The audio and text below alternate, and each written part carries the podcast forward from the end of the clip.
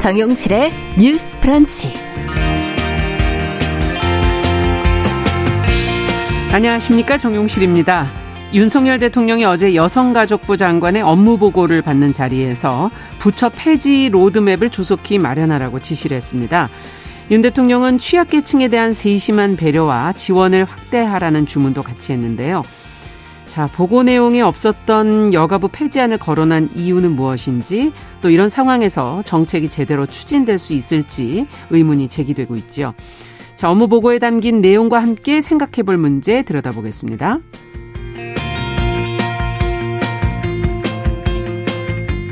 네, 마리오 드라기 총리가 사임을 하면서 오는 9월 조기 총선을 치르게 된 이탈리아.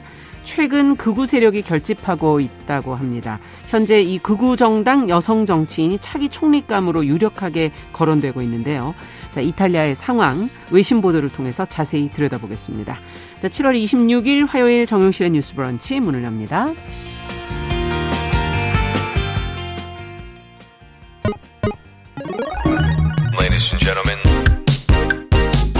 새로운 시각으로 세상을 봅니다.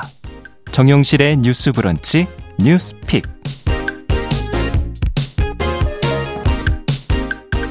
네, 정용실의 뉴스 브런치 청취자 여러분들과 언제나 함께하고 있습니다. 유튜브 오늘 뭐 한 730여 분 들어오셨네요. 콩앱 그리고 라디오로 듣고 계신 분들 어, 들으시면서 의견 보내주시면 저희가 방송 중에 반영하도록 하겠습니다. 자, 뉴스픽으로 문을 열어보도록 하지요. 어, 오늘은 두 분과 함께합니다. 국민의힘 신보라 전 의원 안녕하십니까? 네, 안녕하세요. 네. 오늘은 전혜연 우석대 개공 교수님이 나와주셨어요. 조 대표님 이제 휴가 좀 갔다 오시라고. 안녕하세요. 안녕하세요. 네.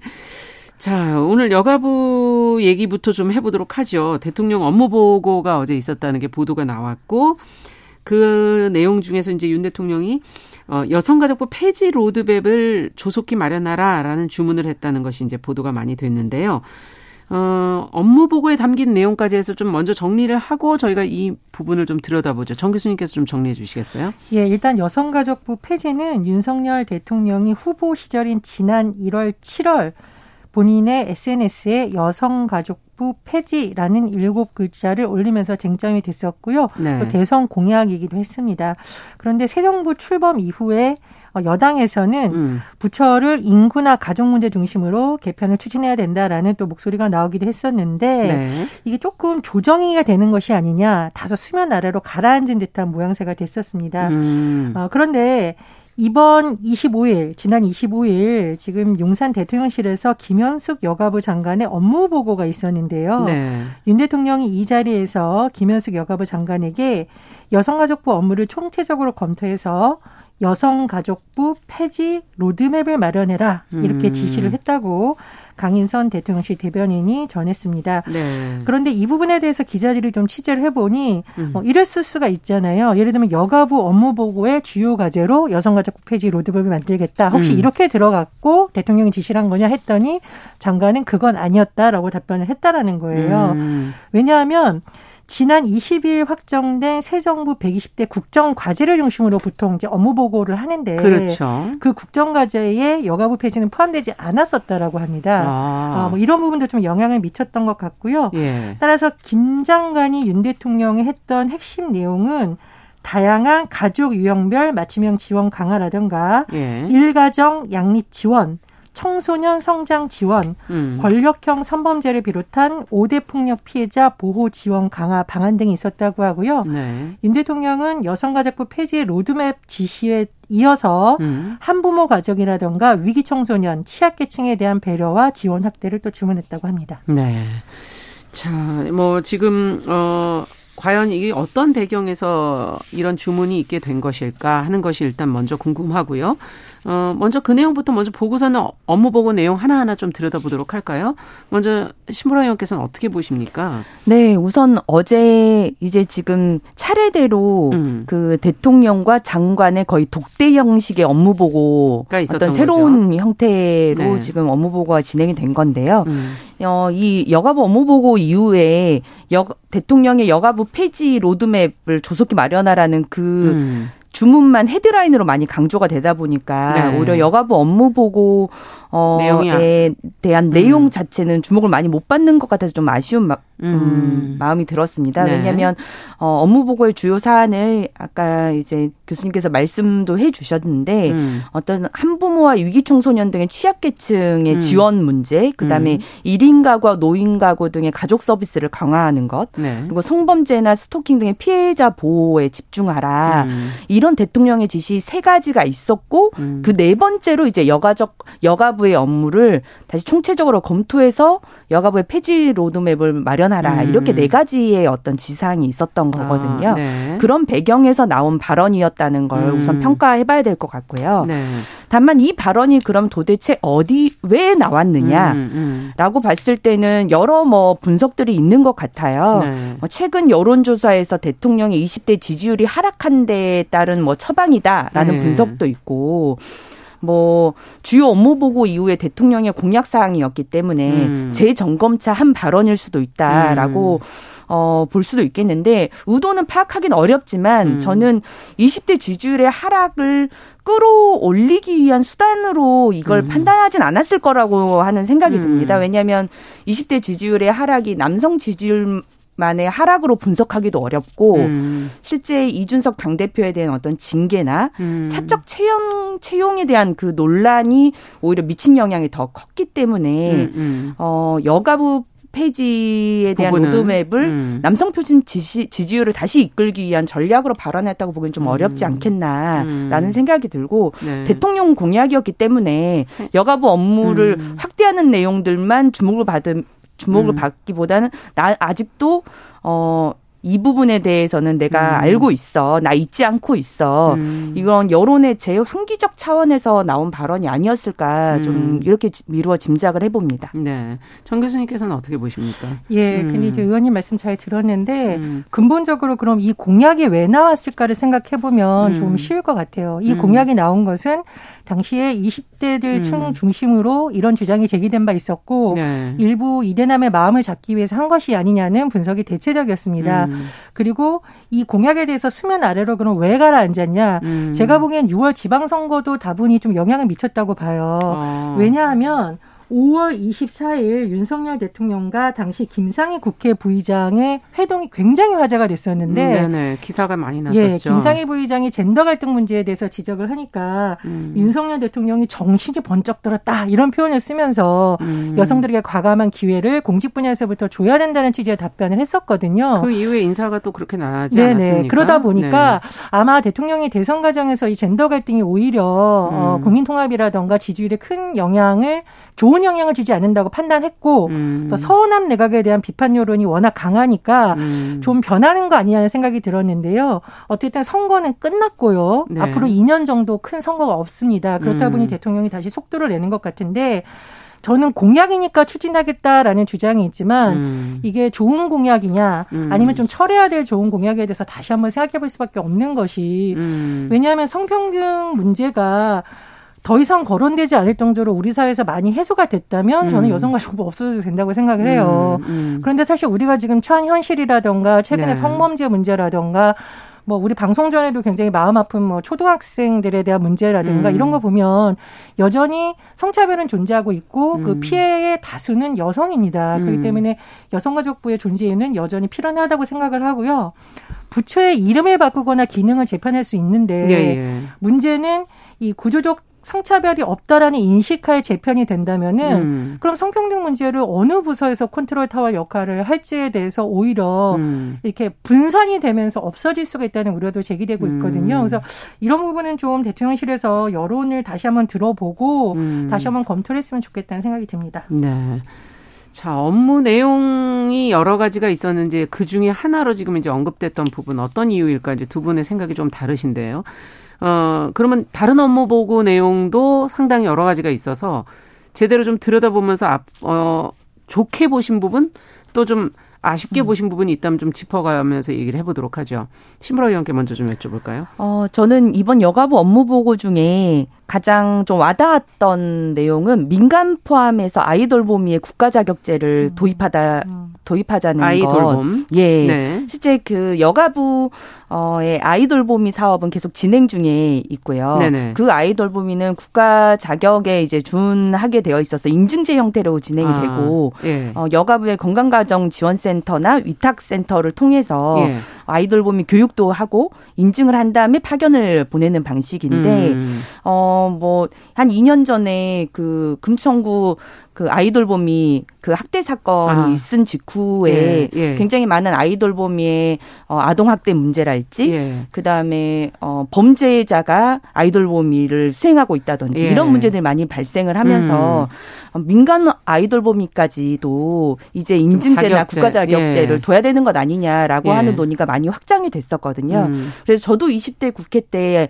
그 여가위 위원을 하면서 음. 어 이것들을 민간까지 확대하는 내용의 법안 발의 공동 발의를 하기도 했었는데 네. 이게 이제 이제 여가부 업무 보고를 통해서 제도화의 길로 들어서게 됐다는 내용을 보고 음. 어 정말 환영하는 기쁘셨군요. 마음이 좀 네. 들었습니다. 음. 근데 이제 아동학 그 아이돌 봄의 자격 이나 그 음. 기준을 강화하는 노력도 좀 더 포함이 됐으면 좋겠고 음. 또 아이돌 봄이의 매칭 문제가 여전히 많이 발생을 하거든요. 수요가 어. 많은 곳에서는 사, 아이돌 보미가 부족하고 아. 네. 엄마들이나 맞벌이 가정들이 원하는 시간대는 수요가 밀릴 수밖에 없잖아요. 아, 그렇죠. 등하원 시간이랄지. 예. 그래서 AI 어, 기능을 포함한 통합 그 플랫폼을 구축한다고 아, 하더라고요. 네. 이런 것들이 잘 보완이 됐으면 하는 바람입니다. 네, 좀 제대로 적재적소에 수요와 네. 공급을 좀 맞출 수 있었으면 좋겠다는 얘기까지 해주셨는데 아이돌 봄이 청 교수님께서는 어느 대목을 좀 눈여겨 보셨어요? 저는 윤 대통령의 이제 지시이기도 하고 업무 보고에 들었던 내용 중에 성희롱, 성폭력 등에 대한 피해자 보호 음. 얘기가 나왔었잖아요. 네네. 굉장히 중요하고 국가의 역할이 더 확대돼야 되는 거는 맞는데 음. 문제는 뭐냐면 이게 되려면 역설적으로 여성가족부 같은 같은 부처가 있어야 된다라는 겁니다. 네.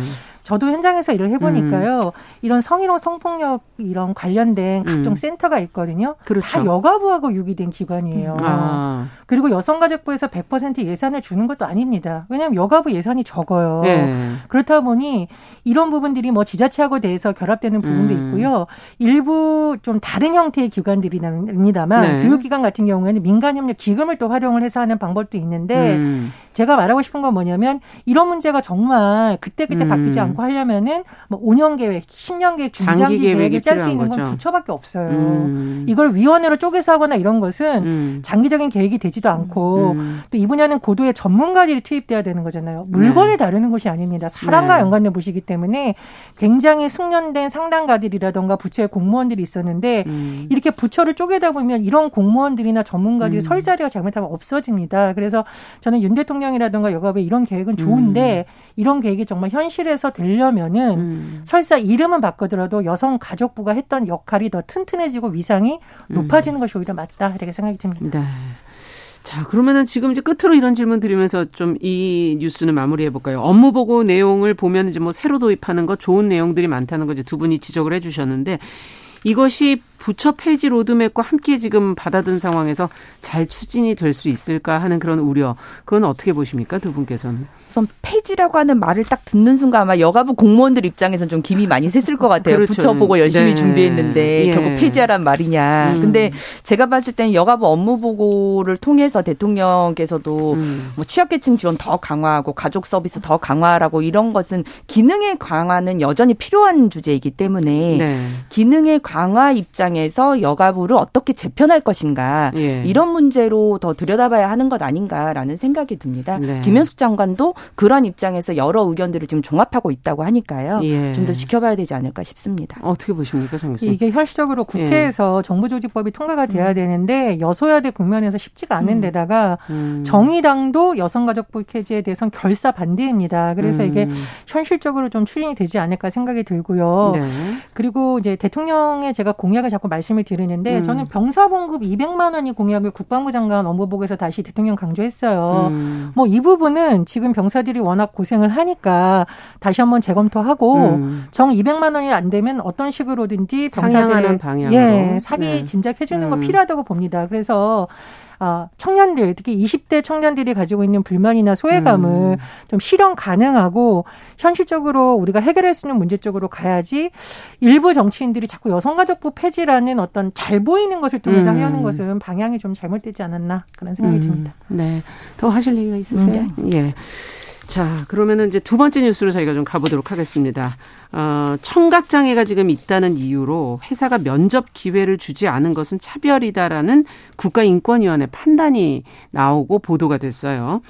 이 진정 내용이 무엇인지 또 인권위에서는 어떻게 해서 이런 결 판단을 내리게 된 것인지 자 권고 사항 이런 것들을 한번 자세히 좀 저희가 들여다보고 최근에 뭐 드라마도 지금 인기인데 음. 이 문제를 그냥 넘어갈 수는 없을 것 같습니다. 한번 좀 들여다보죠. 신보라 의원께서 정리 좀 해주시겠어요? 네, 지난 1월 진정인 A 씨는 홍보대행 전문 중소기업의 입사 지원서와 포트폴리오를 제출해서 서류 전형에 합격을 했는데요. 네. 그런데 인사 담당자가 면접 일정을 알리는 과정에서 그 진정인이 청각 장애인이란 사실을 확인을 하니까 바로 면접 일정 자체를 취소를 했습니다. 어. 이에 A 씨는 장애에 대해 장애인에 대한 차별이다라면서 인권의 진정을 제기했고요. 예, 예. 국가인권위원회는 절차의 문제 그리고 면접 배제의 합리적 사유가 없는 점을 어, 판단의 근거로 음. 어, 진정을 인용했습니다. 네. B 회사가 A 씨 지원서 A 씨의 지원서 자기소개서 포트폴리오까지 검토를 하고 서류 합격 통지를 한 것은 해당 직무에 요구되는 경력이나 업무 능력이 있음을 인정했다는 의미이므로 음. 면접 기회를 제공하고 그 결과에 따라서 채용 여부를 결정했어야 마땅하다라고 음. 판단을 했고요. 또한 B 회사가 A 씨의 의사소통 방법 등에 대해서 최선의 확인도 하지 않은 점을 종합할 때 음. 청각 장애를 이유로 웹 디자이너 직무를 수행할 수 없다. 단정할 합리적 사유가 있다고 보기 어렵다고 판단을 음. 했습니다. 네. 그래서 B 회사는 면접 취소 조치가 장애인 차별 행위라고 인지하지 못했다고 해명을 했고요. 네. 다만 내부 의견 수렴이나 광고주와의 빠른 의사소통이 필수인 업무 특성상 청각 장애인이 수행하기 어려울 수 있다는 점은 고려해 달라고 요청을 했고 음. 비 어, 국가인권위는 비회사의 인사 담당자에 대한 주의 조치 그리고 장애인에 대한 인권 교육을 실시할 것과 함께 음. 재발 방지 대책을 마련할 것을 공고했습니다. 네. 자, 어떻게 보시는지 먼저 최근에 드라마 뭐 우영우라는 드라마 이상한 변호사 많이들 네. 보시는데 장애가 있다는 이유로 어느 곳에도 취업하지 못했던 그 어떤 주인공의 상황과 조금 비슷한 부분이 음. 있는 것 같고 현실 속에서 지금 나온 인권위의 판단을 일단 어떻게 보시는지부터 먼저 얘기를 좀 해볼까요? 저는 인권위 판단은 매우 적절한데 좀 네. 아쉬운 점은 인권위에서 하는 내용 대부분이 권고 사항입니다. 음. 그래서 강제력이 없어요. 네, 그렇죠. 그래서 예. 이게 예. 좀 개선되는 경우는 여론에서 계속 관심을 갖고 이러는 음. 경우인데 아. 사실 개별 사안 모두를 인권에서 다 다루고 이렇게 해줄 수는 없는 거잖아요. 그렇죠. 이건 사후적인 조치잖아요. 예. 그래서 근본적으로는 국회에서 차별금지법, 이른바 평등법에 대한 논의를 좀 하면서 음. 이런 문제가 사회 곳곳에서 일어나고 있는데 음. 법적으로 해결할 수 있는 방안은 뭐냐. 국가 차원의 장기적 계획을 세립할 수 있는 근거는 뭐냐 이런 음. 부분에 대한 논의가 좀 진행됐으면 하는 바람이 있고요. 네네. 두 번째로 사실은 이 차별에 대해서 우리가 인식을 못하는 경우가 많은데 왜냐하면 음. 이것이 차별이라고 교육을 받은 적이 저도 외로 음. 없더라고요. 음. 그런데 이제 최근 들어서 그런 교육이 많이 강화되고 있잖아요. 그렇죠. 제가 이 법의 중요성을 말하는 것은 뭐냐면은 음. 이런 법이 수립되면 거기에 따라서 공공 부분부터 이런 교육이 의무적으로 들어가게 됩니다. 네. 그리고 민간으로 확대되는 효과가 있기 때문에 음. 저는 인권의 위상 강화도 좋지만 더불어서 법적인 음. 논의가 돼야 개별 사례가 아닌 앞으로 전 사회적으로 음. 영향을 미칠 거라고 봅니다. 네, 법이 아니니까 결국은 강제력이 없는 그렇죠. 결과가 나올 수밖에 그리고 없다. 그리고 개별 사안마다 네. 진정을 네. 하거나 소송을 가거나 이런 현상이 힘들죠. 그렇게 되는 겁니다. 것도. 네, 어떻게 보십니까, 신보라 의원께서는? 네, 어 우선 면접 취소 해, 조치가 장애인 차별 행위라는 걸 인지하지 못했다는 그 회사 측의 답변, 주, 어, 네, 네. 답변과 주장이 어 회사 측은 좀 조금 몰랐을 수도 있다라고는 생각을 하지만 예. 또 그만큼 이 장애인에 대한 채용 절차에 있어서 어떤 공정성을 담보해야 되는지에 대한 음. 정말 교육의 문제랄지 이런 것들이 정말 잘 어떤 매뉴얼도 되어 있지 않구나라는 생각이 네. 들었고요. 실제 저도 그래서 음. 그러면 어떤 어 채용 절차에 있어서 음. 어떤 것들을 담보해 줘야 되지 하고 그렇죠. 검색을 좀 해봤어요. 아. 그래서 뭐 장애인 음. 채용 절차, 뭐 아니면 장애인 채용 절차 가이드라인, 아니면 어. 장애인 편의, 뭐 장애인 채용과 관련한 편의 제공. 예. 근데 이게 어 보니까 어, 장애인 복지법에 예. 장애인의 어, 채용 과정에 대한 편의를 보장할 수 있, 있도록 하는 조항이 있습니다. 그게 46조에 아. 있고 예. 거기에 더 들어가서 시행령을 보고요. 예. 시행령 안에 들어가면 그 편의 방법에 대한 내용을 또 규칙으로 만들어 놨습니까? 고시와 규칙으로 되어 네. 있어서요. 네 단계 정도를 들어가니까 어 청각 장애인에게는 음. 어떤 내용의 편의를 제공해야 되고 어. 뭐 지체 장애인은 어떤 내용에 대한 편의를 제공, 제공해야 되고 그런 내용들이 명시가 되어 있더라고요. 네. 근데 네 단계를 거쳐야만 볼 수 있었습니다. 그러면 일본 사람들이 접근하기 좀 어렵다 네, 그 소리죠. 맞습니다. 예. 어 그 고용노동부 산하에 장애인 고용공단이라고 있는데 음. 예. 어떤 이제 국가기관이기 때문에 실은 장애인 고용과 관련해서 장애인 고용 의무제도 존재하지만 네. 실 채용 절차에 있어서 공정성을 담보하기 위한 정보도 장애인 고용공단이 아, 해야 될 역할이라고 보는데 그러네요. 고용공단 홈페이지에서도 그런 내용을 확인할 수가 없나요? 없었어요. 그럼 일반 그런 기업들이 어떻게 네. 해야 할지를 알 수가 없다는 얘기죠. 네, 맞습니다. 좀 안내를 좀 해주면서 같이 그거에 대해서 문제 네. 제기를 해야 된다는 말씀이시죠. 그래서 저는 제도와 음. 여러 개선들이 좀 필요하다는 생각이 들었는데요. 아까 네. 말씀드렸던 것처럼 장애인 복지법상 46조에 보면. 그 채용 절차의 장애인들에 대한 편의를 보장할 수 있도록 되어 있는데 음. 실제 지금 이번 이 진정 사건 경우에는 면접 기회조차 탈락해 버리는 것인데 음. 실제 면접 과정에서 편의 제공에 대한 내용이 있는데요. 네네, 그것도 예. 어 예컨대 장애인 보조 기구의 지참을 허용하거나 아. 시험 기간 시간을 연장할 수 있도록 말하자면 아, 그렇죠. 어 청각 장애인 같은 경우는 이제 듣고 다시 그거를 뭐 언어로 이제 치환하고 음. 뭐 이렇게 안내하려면 면접 시간 자체를 좀 일정 정도 좀 더 확대해서 보장을 그렇죠. 해줘야만 안정적으로 면접에 임할 수 있거든요. 예. 그리고 뭐 확대 문제지. 이제 시각장애인이라든지 아니면 청각장애인의 보조, 지체장애인들의 보조를 그렇죠. 위해서 필요하고요. 시험실을 별도 배정할 수도 있는데 아. 문제는 이 모든 것들은 또 법조항에 따르면 국가 지자체 실시하는 채용 시험에만 국한되어 있습니다. 민간 기업에는 적용하고 있지 아. 않아요. 이 가이드라인이 예, 그래서 아까 이 사건 진정인의 같은 경우에는 중소기업이었잖아요. 예. 근데 중소기업도 50인 이상의 기업에만 장애인 의무 고용이 또 어, 되어 있고 네네. 민간 기업에서는 이 편의 제공이 법으로 보장되고 있지 않기 때문에 아. 어, 누구든 어, 이걸 차별 행위인지 아닌지 모른 상태로 아. 음, 채용을 어, 진행할 수 있게 되는 뭐 우려가 되는 겁니다. 네. 그래서 이런 부분에 대한 제도 보완도 굉장히 필요하겠다라는 생각이 들었습니다. 문제가 계속 반복되면 안 되는데 지금 이제 반복될 수밖에 없는 구조를 지금 네. 가지고 있다는 지적이시고 그게 지자체나 이런 공공기관에만 한정되어 네. 있고 또 기업 민간 기업 안에서도 의무 고용은 또 어, 50인 이상의 좀 큰 기업들, 중견기업에 한정돼 있다는 그런 얘기신 것 같아요. 또 어떻게 보십니까? 그러니까 제가 자꾸 평등법 얘기를 하는 거는요. 예. 이 법으로 모든 거 다 해결된다 이런 것이 아니라 음. 이 법을 만 얘기를 하면서 곳곳에 이렇게 관련된 법이 흩어져 있잖아요. 뭐 음. 뭐 장애인 복지법 이런 식으로 그래서 포괄적으로 논의를 음. 하면서 어떤 곳에서 실제로 차별이 일어날 수 있느냐 짚어보자 이런 네. 것이고요. 제가 교육의 중요성을 강조하는 게 뭐냐면 저도 지금도 교육을 하거나 방송을 하면서 이런 용어 쓰면 안 된다는 걸 계속 배우고 음. 있거든요. 제가 말씀드렸듯이 만약에 우리의 교육 과정에 이런 부분이 있었더라면 그렇죠. 과연 우리가 차별적인 용어를 이렇게 썼을까? 쉽게 쓰거나 네. 면접 과정에서 다른 사람에게 하지 않는 이미 그 질문 자체에 편견이 포함돼서 편견을 음. 조장할 수 있는 질문을 할까 음. 이런 생각이 들었습니다. 그래서 그런 면에서 저는 근본적으로 그런 부분에 대한 논의가 필요하다고 생각을 합니다. 네. 제 끝으로 정말 회사 측이 디자이너 업무인데 이것이 또 고용주나 아니면 광고주들과의 의견 소통, 의사소통의 문제도 참 앞으로 어떻게 해야 될까? 음. 그것도 참 고민이긴 해요. 한 말씀씩 뭐 짧게라도 네, 최근 있으시면. 최근 음. 그 드라마에서 그 어, 무용호 같은 뭐 부정 취업 아니냐 뭐 이런 거에 대해서 네. 어그 변호사 친구가 장애인 차별은 법으로 금지돼 있어. 네 성적으로 아무데도 못 가는 게 이게 진짜 차별이고 부정이고 음. 비리야. 예. 늦게라도 입사한 게 당연한 거라고 이런 내용이 음. 있는데요. 어 지금 우리 사회에서 장애인에 관한 차별들이 여전히 많이 존재하는데 음. 어, 이런 부분에 대한 제도 개선 인식 개선들이 더 먼저. 이루어져야 될 것 같습니다. 네.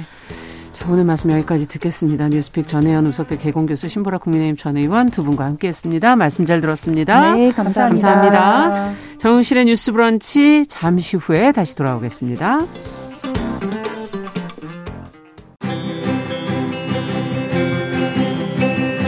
누군가는 아깝다고 생각할 우리 사회의 다양한 비용들과 푼돈들, 음. 삶의 전선에서 음. 최선을 다하고 살아가는 우리의 모습도 제 몫에 맞는 평가와 그에 합당한 시선이 좀 필요한 시점이 아닌가 하는 생각을 해충이다, 이충이다 이거는 네. 순전히 사람의 아. 그 잣대로 이야기를 하는 거예요. 음. 곤충이 우리 사람보다 몇 억 년 먼저 지구에 나왔거든요. 호모 사피엔스의 선배다 이렇게 얘기를 해요. 남성의 입장에서 여성의 입장을 이해하는 사람인 거죠. 그래서 사실 이 역지사지의 태도가 한국 사회로 지금 필요한 것이 아닌가 그런 생각이 들고요. 세상을 보는 따뜻한 시선 정용실의 뉴스 브런치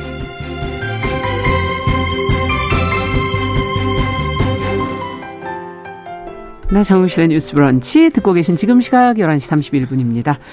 자, 이번에는 시인의 눈으로 뉴스와 세상을 좀 들여다보도록 하죠. 시시한가 방수진 시인 잘해 주셨어요. 어서 오세요. 네, 안녕하십니까. 오늘은 어떤 뉴스를 저희 같이 볼까요? 그 최근 아파트 내에서 벌어지는 좀 이기적인 형, 행태를 네. 알리는 보도가 좀 잇따라 나왔어요. 어. 그래서 여러분들은 어떻게 생각하시는지 좀 궁금해서 이 뉴스를 가지고 와봤는데 어떤 내용입니까? 먼저 이제 굉장히 중점적인 이슈죠. 주차 문제입니다. 주차? 우리가 네. 흔히 보는 그 파란색 용달차 아시죠? 네. 그 화물차를 운전하는 한 차주가 아파트 지하 주차장에 주차를 했다가 좀 황당한 내용의 쪽지를 발견했다고 하는데요. 어. 운전석 무 손잡이에 끼워져 있던 이 쪽지에는 네. 아파트 품격을 위해서라도 화물 차량은 뒤쪽에 주차하시면 어떨까요? 이런 말이 적혀져 있었던 거죠. 음. 차주분은 속상한 마음에 이제 이 사연을 자동차 커뮤니티에 올렸는데요. 음. 대체 어떤 아파트기에 이런 쪽지를 받았을까 그러네요. 궁금해져요. 네. 알고 보니 이분이 사는 이 아파트는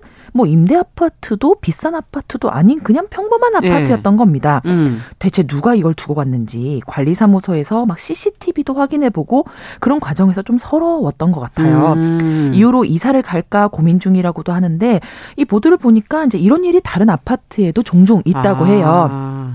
왜 아파트에서는 예쁜 차만 눈에 띄어야 되는 건가? 이런 의문도 좀 들고 그러네요. 또 어떤 네티즌들은 내 품격 없는 쪽지 잘 봤습니다. 이렇게 댓글 남기는 사람도 있었다고 해요. 저 비슷한 시기에 이런 또 또 다른 논란이 있었는데 음. 주변 빌라촌 아이들은 아파트 놀이터를 오면 안 되나요? 음. 이런 제목의 글이었어요. 솔직히 뭐 아파트 놀이터도 다 관리비를 통해서 관리하는 건데 빌라 아이들이 와서 놀면 좀 방해된다. 이런 이제 얘기가 나왔던 거죠. 그런데 사실 뭐 어떻게 어릴 때부터 갈 자리 안 갈 자리 이런 거 부모들이 교육시켜야 된다 이런 말도 옛날에도 했었는데 이게 과연 맞는 건지 그러네요. 좀 어, 여러 가지 생각이 듭니다. 네. 이 뉴스를 보시면서 어떤 느낌이 드셨어요? 감정으로는 아, 어떤 감정이 저는 드셨어요? 저는 그냥 순간 딱 드는 생각이 어, 눈눈이로 대처해야 되나? 아니면 그게 무슨 말이에요? 눈에는 눈, 이에는 이. 아. 아 이렇게 대처를 해야 되나? 이, 네. 해야 되나? 아니면 넓은 아량으로 품격 있게 대응해야 되나? 네. 이런 되게 생각이 들었는데 아니면 뭐 화물차 유리 앞에 나는야 품격 있는 화물차 품격은 내면의 깊이에서 나온단다. 뭐 이렇게 써붙일까? 뭐 이런 생각도 하고, 네, 어. 참 순간적으로 조금 화가 나기도 했어요. 그렇죠. 어, 왜, 그렇죠. 왜 이렇게까지 생각을 해야 될까? 음. 네. 품격이란 얘기를 자꾸 하시는데 저 품격이 뭐예요? 갑자기 그렇죠. 그게 궁금해지네요. 참 드라마 제목에도 품격 들어간 거 많았었는데 뭐, 뭐, 이 품격에 뭐 남자의 품격, 남의 품격, 네, 뭐 그런 거 있었는데 사전적 의미를 한번 찾아봤더니 이제 품격이라는 거는 사물 따위에서 느껴지는 품위이다.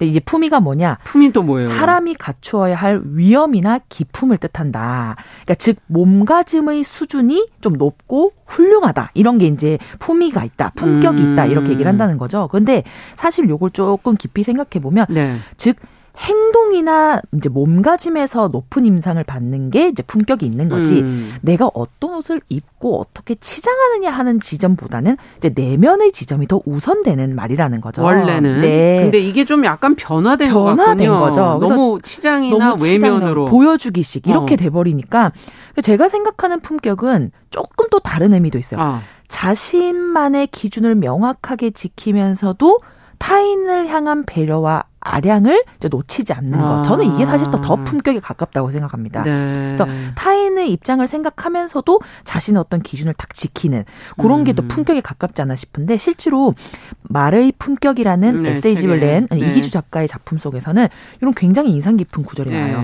말은 마음의 소리고 음. 사람이 내는 인향, 사람이 음. 풍기는 향기는 말에서 뿜어져 나온다. 음. 말은 품성이다. 음. 품성이 말하고 품성이 듣는 거다. 음. 그래서 이제 품을 말하는 한자의 품 구조가 입구자가 세 개가 모여져 아, 있기 때문에 그렇죠. 네. 말이 쌓이고 쌓여서 한 사람의 품성이 아. 된다. 이런 말이 나와 있는데 참 이게 바로 품격을 대변하는 얘기가 아닐까 싶습니다. 네. 살면서 그러면 진짜 품격을 보신 적이 아, 사실 참 기억이 가물가물해요. 가물가물해요. 그래서 저 역시도 네. 내가 품격 있게 살아왔나 이렇게 하면 그러니까 뜨끔하잖아요. 참 뜨끔 네. 매번 하면서 뜨끔한 얘기가 많이 나는 것 같아요. 근데 이게 같은 아파트 주민에게 음. 다른 곳에 주차를 하십시오라는 거를 남긴 분, 음. 남긴 분은 아파트가 도대체 어떻게 보이기를 바라는 건지.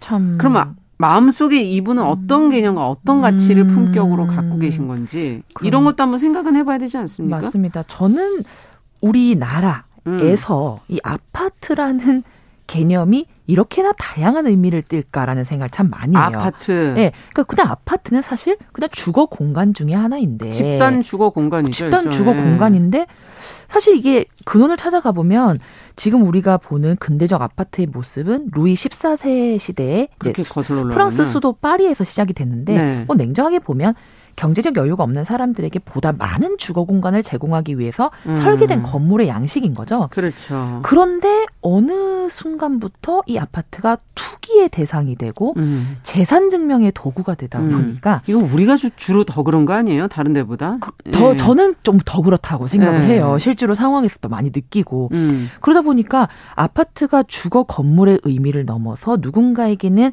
자신의 경제적 사회적 위치를 증명하는 도구 음. 혹은 타인과의 비교에서 나를 앞서게 해주는 방편으로 사용되고 있다. 음. 저는 그렇게 생각이 들고 음. 대상 아파트가 엄청 고가의 건물이 아니더라 하더라도 음. 아파트에 산다는 것 자체가 자신을 으쓱하게 만들어 준다라는 어. 그런 어떤 사람들이 직접 투영해버린 환상이 아닐까. 저는 그런 음. 생각을 해요. 그래서 화물자를 가지고 품격을 논하기 전에 자신이 만든 환상으로 타인과의 저울질을 하는 자신의 태도는 음. 또 품격과 얼만큼의 거리가 있는지 생각해 봐야 되지 음. 않을까? 뭐, 요런 생각도 해봤습니다. 네. 아파트라는 그 주거 공간, 사실 공동 주거 공간인데 이걸 어떤 환상으로. 그렇죠. 환상적으로. 가지고 그 기준으로서 다른 네. 사람을 보는 거다. 근데 지금 이제 그뿐만 아니라 아파트 시설 얘기도 아까 하셨잖아요. 어떻게 네. 보이느냐뿐만 아니라 시설을 이용하는데 어 외부에서 외부인들의 어떤 출입에 대해서 이제 문제 제기한 음. 것도 얘기해 주셨잖아요. 네. 출입을 외부인의 아파트 출입을 좀 막고 싶어 하시는 음. 분들 어쩌다 이용하게 되는 이 외부인들 어떻게 이걸 받아들여야 될까요? 이거는 또그 저가 최근에 이사를 좀 준비를 하고 있는데 음. 그러다 보니까 아파트나 이렇게 돌아다니면서 많이 이제 보게 보시게 돼요. 됐군요. 어.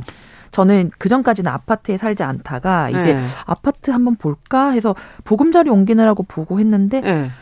안에 놀이터라든지 편의시설 이런 것들을 제가 이제 사용도 해보고 벤치에서 음. 한좀 쉬어보기도 했는데 음. 정말 좋긴 하더라고요. 네. 그런데 놀이터 안에서 아이들이 신나게 뛰어노는 모습을 보니까 어. 아이들에게 저런 공간이 정말 필요하겠다 싶으면서도 음. 그럼 이 아파트에 살지 않는 아이들은 음. 이런 기회를 못 누리는 건가? 어, 너무 안타깝네. 들죠. 이런 네. 생각이 들더라고요. 물론 아파트 입주민들이 정당하게 소유한 공간이라 할지라도 음. 깨끗하고 안전하게만 사용한다면 더불어 사용하는 것이 뭐가 그렇게 음. 크게 나쁜 일이겠는가? 이런 생각도 좀 들었고 음. 제가 만약에 아파트 생활을 앞으로 하게 된다고 하더라도 저는 외부인 아파트 출입을 무제한 통제하는 거는 좀 크게 산성하는 입장은 아닙니다. 음. 물론 안전에 문제가 있긴 하지만 출입을 무작정 통제하는 것보다는 소위 말하는 그 낮은 담벼락이 존재하는 사회에서도 음. 우리가 안전건과 안전함을 느낄 수 있게 하는 사회적 분위기 조성이 더 먼저가 아닌가 음. 싶어요. 그러니까 나뿐만 아니라 타인을 위해서도 좀 공간을 열어두고 음. 누군가 나한테 배려한 공간에 대해서는 감사함으로 파손 없이 사용하는 태도가 음. 있다면 뭐 서로가 서로를 품어주는 이런 태도, 예. 이런 태도가 오히려 우리가 오늘 말했던 품격과 더 관계 있는 태도가 그러네요. 아닐까 이런 생각이 좀 들었어요. 네. 야, 이렇게 어려운 품격이라는 단어를 가지고 그럼 오늘 어떤 시를 골라오셨을까? 아, 여기에 적합한. 품격에 맞는 시가 있을까? 음. 그래서 제가 살펴보다가 좀 고민을 많이 했는데요. 네. 앞에서 말씀드렸던 것처럼 품격이라는 게 참 다른 게 아니라 나 안에서 풍겨져 나오는 네. 라는 의미에서 이 말과 관계가 있지 않을까 아. 싶어서요. 천냥이 시인의 참 좋은 말이라는 시를 좀 준비를 해봤습니다. 음미하면서. 자, 음미하면서 잠시 네. 낭독 드리고 마저 말씀 나누도록 하겠습니다.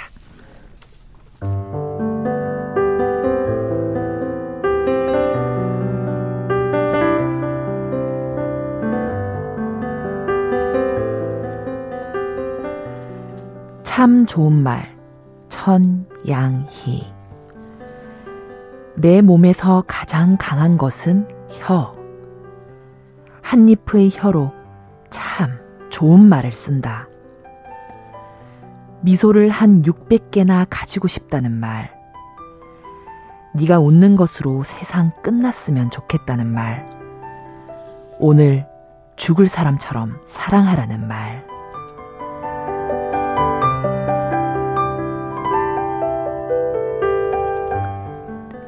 세상에서 가장 강한 것은 말. 한 송이의 말로 참 좋은 말을 꽃피운다. 세상에서 가장 먼 길은 머리에서 가슴까지 가는 길이라는 말. 사라지는 것들은 뒤에 여백을 남긴다는 말. 옛날은 가는 것이 아니라 이렇게 자꾸 온다는 말.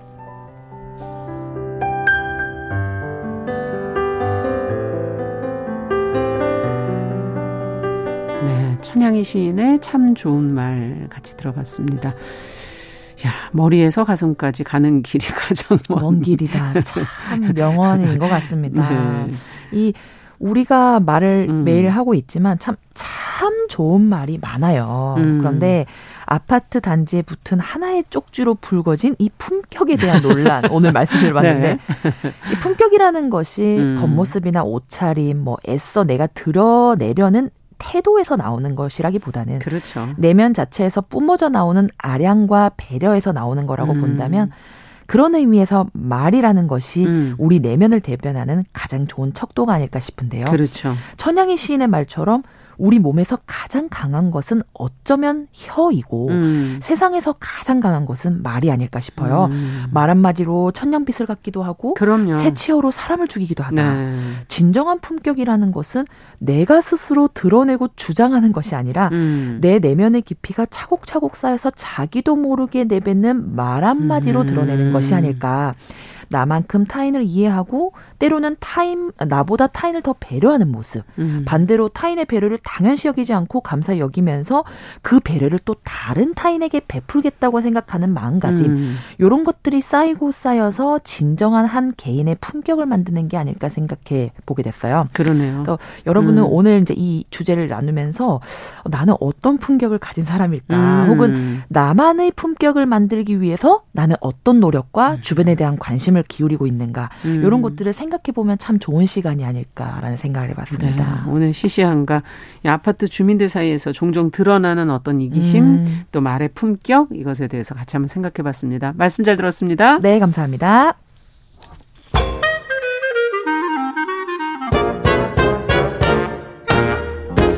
모두가 행복한 미래 정용실의 뉴스 브런치.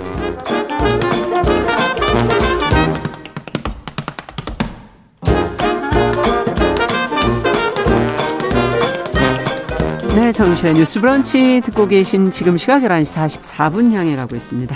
자, 이번에는 국제사회 이슈 생각해 볼 만한 외신 기사 깊고 넓게 좀 들여다보죠. 조윤주 외신 캐스터 잘해 주셨습니다. 어서 오십시오. 네, 안녕하세요. 어, 지난 21일 이, 어, 마리오 드라기 이탈리아 총리가 사임을 했어요. 네. 어, 유럽 중앙은행 총재로 워낙 유명했던 네, 드라기 총리.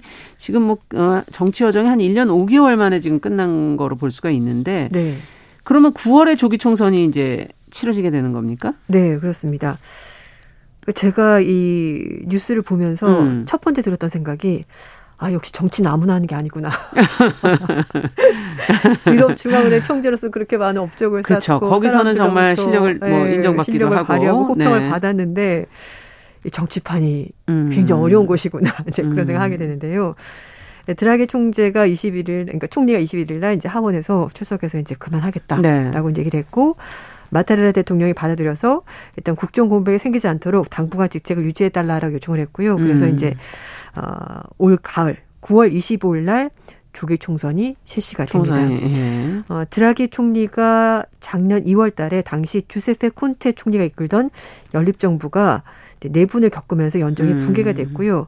거기도 이제 코로나19 사태도 있었고 여러 가지로 좀 사회적으로도 경제적으로 어, 위기에 힘들어지니까 예, 그래서 예. 소방수가 필요했다라고 판단해서 마탈라 대통령이 이제 드라기 총재에게 그때는 좀 총재 그만두지 얼마 안 됐으니까 예. 이제 요청을 했었고 또 이렇게 좀 뭔가 어수선하거나 어려운 음. 일이 발생했을 때 사람들이 새로운 인물을 원하지 않습니까? 그럼요. 그래서 이제 음, 굉장히 그 전에도 평가가 좋았었기 때문에 아, 이탈리아를 구할 사람으로 이제 등장하게 된 거죠. 네. 그래서 이제 총리를 하게 된 겁니다. 네. 음. 근데 어, 어떻게 정치인이 됐을까요? 이 유럽, 유럽 중앙은행 총재라는 거는 이제 그 경제 분야에서 자기가 네. 쌓아놓았던 업적과 뭐 학식과 이런 것들에 의해서 가게 되는 자리 아닙니까? 네. 근데 아무래도 경제가 어려웠기 때문에 경제 음. 능통한 사람이 좀 필요했던 것 같습니다. 네. 말씀하신 것처럼 대표적인 금융 경제통이고요. 뭐 학계, 정부, 금융권을 다 두루 거쳤고 음. 또 유럽 중앙은행 총재로서 취임하고 나서 8년 동안 유럽 경제를 격동기를 잘 넘겼던 인물입니다. 그러니까요. 그 남유럽에서 재정 위기를 있었을 때 그걸 잘 해결한 공로를 인정받은 사람인데요. 네. 그뭐 이탈리아, 스페인, 그리스 이런 쪽에서 채무 불이행 음, 이제 사태가 벌어지면서 디폴트. 네, 예. 디폴트 이제 유로존 그 유로화를 같이 쓰는 나라들이 사실 이런 일이 벌어지면은 너 때문이야 막 이런 얘기를 자꾸 하잖아요. 그때 굉장히 유럽이 안 좋다 네. 그런 말이 있었죠. 네, 그러다 보면은 예. 같이 무너지는 일이 벌어지거든요. 음. 그래서 그거에 대해서 예, 드라기 총재가 당시 유로를 지키기 위해서 난 뭐든지 할 준비가 돼 있다. 음. 나를 믿어달라 이렇게 말하면서 그 금융시장이 제일 싫어하는 그 불안 불확실성이잖아요. 불확실성 예, 맞아요. 그거를 잠재웠고 네. 이제 투자들도 유럽 채권 다시 사기 시작하면서 유로화도 이제 아, 안정을 찾았고 강세를 돌아서면서 음. 위기를 모면했던 겁니다.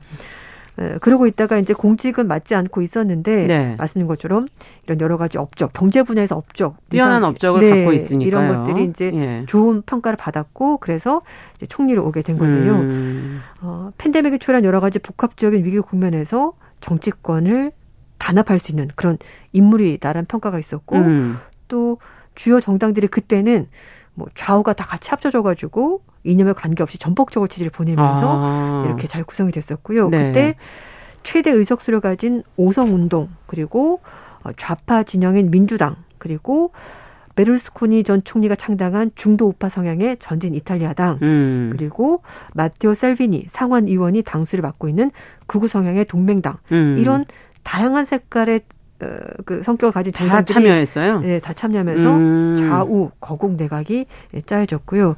그래서 이제 잘 이끌어 갔었죠. 예. 근데 그렇게 유능한 인물이었는데 상황이 뭐 바뀐 건가요? 어떻게 된 건가요? 좀 궁금하네요. 뭐 팬데믹 음. 사태를 겪으면서 어려운 부분이 있었습니다만 드라기 총리가 아, 재임하면서 조금 경제도 조금씩 살아났는데요. 네. 그런데 이게 또 상황이 바뀌면 사람들이 딴 생각을 하는 것 같습니다. 그러니까 살아나서 그런 거군요, 네. 경제가.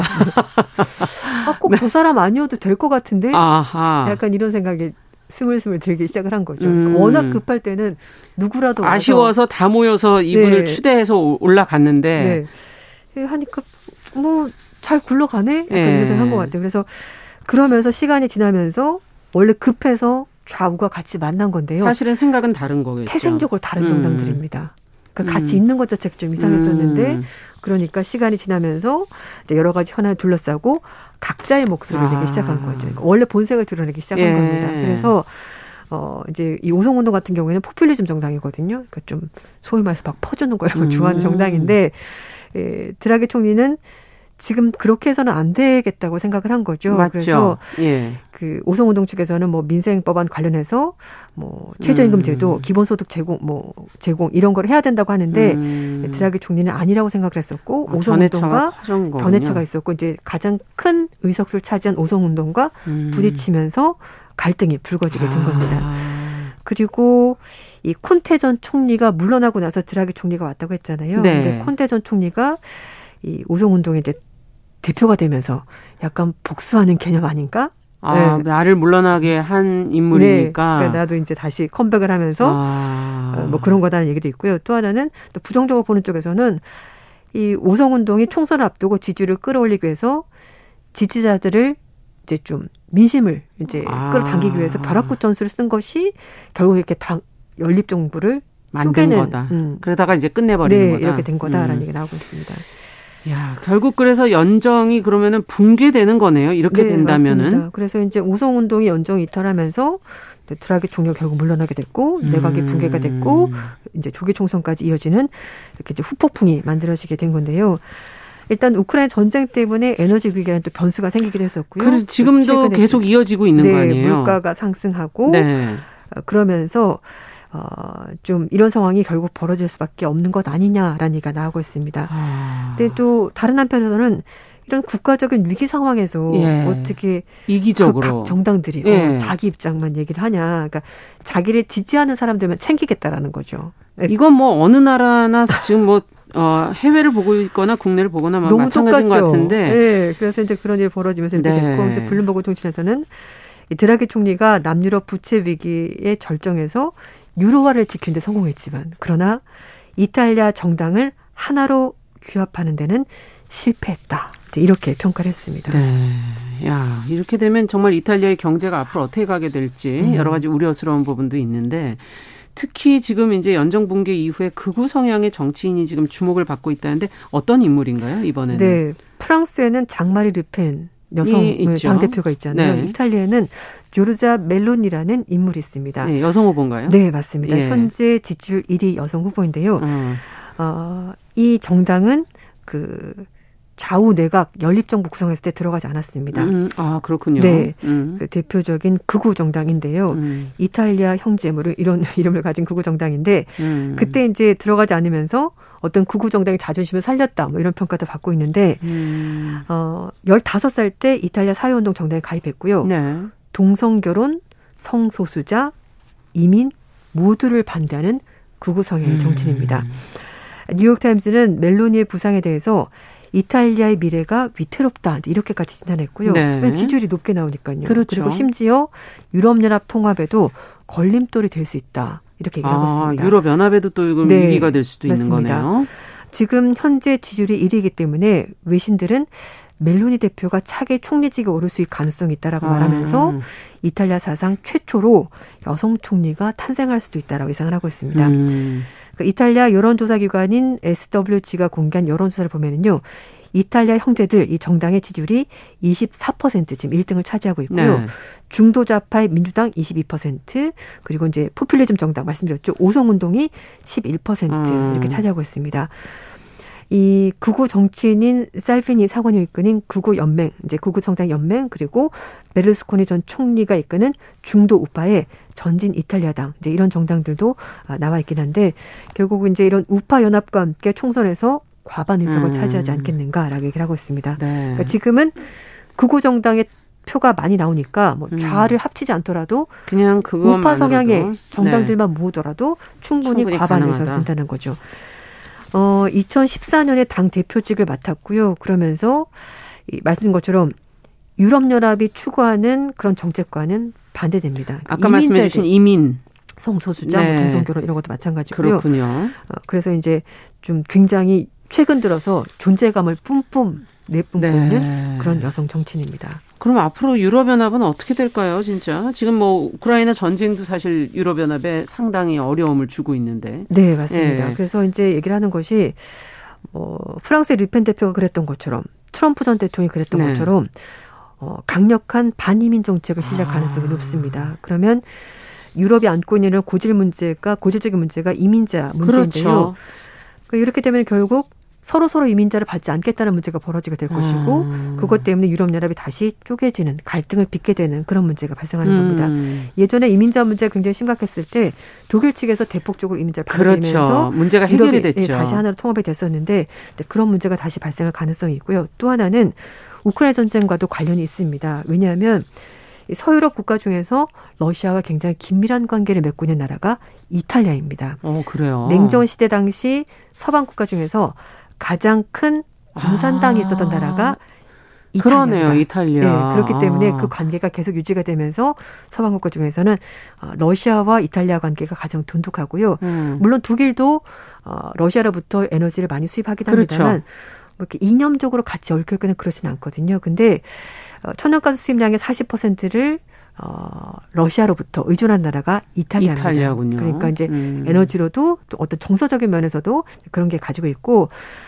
그런데 드라게 총리가 취임하고 나서는 어, 이탈리아가 음. 러시아의 과거의 관계를 좀 벗어나려고 했습니다. 네. 어, 그런 이념적인 것보다는 좀 더 합리적이고 이탈리아의 그냥 국익을 우선시하는 순서에서 합리적으로 러시아 유럽 연합과 함께 갔겠네요. 맞습니다. 그렇게 어. 했었고 또 드라게 총리가 제네릴러 미 재무장관과 또 돈독한 관계가 있다고요. 그래서 음. 그 관계를 좀 10분 활용해서 러시아국을 침공했었을 때 경제적 제재에도 굉장히 강력하게 음. 어, 가입을 했었고 뭐 참여를 했었고 또 프랑스의 마크론 대통령도 설득을 해서 어, 우크라이나가 유럽 연합에 가입할 수 있도록 또 입김을 굉장히 중요한 네. 역할을 했었네요. 네, 브라기 총리가. 네. 근데 이제 그러면 이게 다 무의미해질 수 있다. 네, 다시, 다시 예전으로 돌아갈 수 있다. 돌아갈 가능성이 있다는 거죠. 아. 그래서 뭐 멜로니 대표가 표면상으로는 우크라이나에 대해서 무기 지원을 하는 것을 지지한다라고 음. 얘기를 하고 있긴 합니다만 그러나 베를루스코니 전 총리가 대표적인 친 푸틴 인사입니다. 그렇기 그렇군요. 때문에 이런 사람들이 정권을 장악하게 되면은 음. 이탈리아가 다시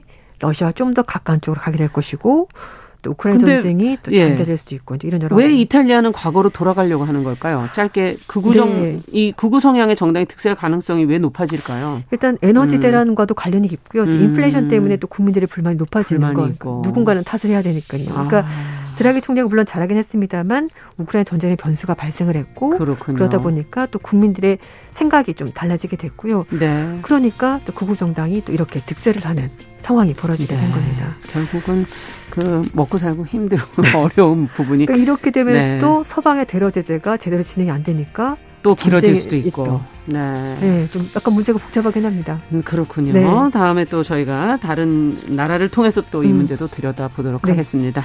국제뉴스 조현주 배신캐스터와 함께했습니다. 말씀 잘 들었습니다. 네, 감사합니다. 네, 정용실의 뉴스 브런치 화요일 순서도 같이 인사드립니다. 내일 뵙겠습니다. 안녕히 계십시오.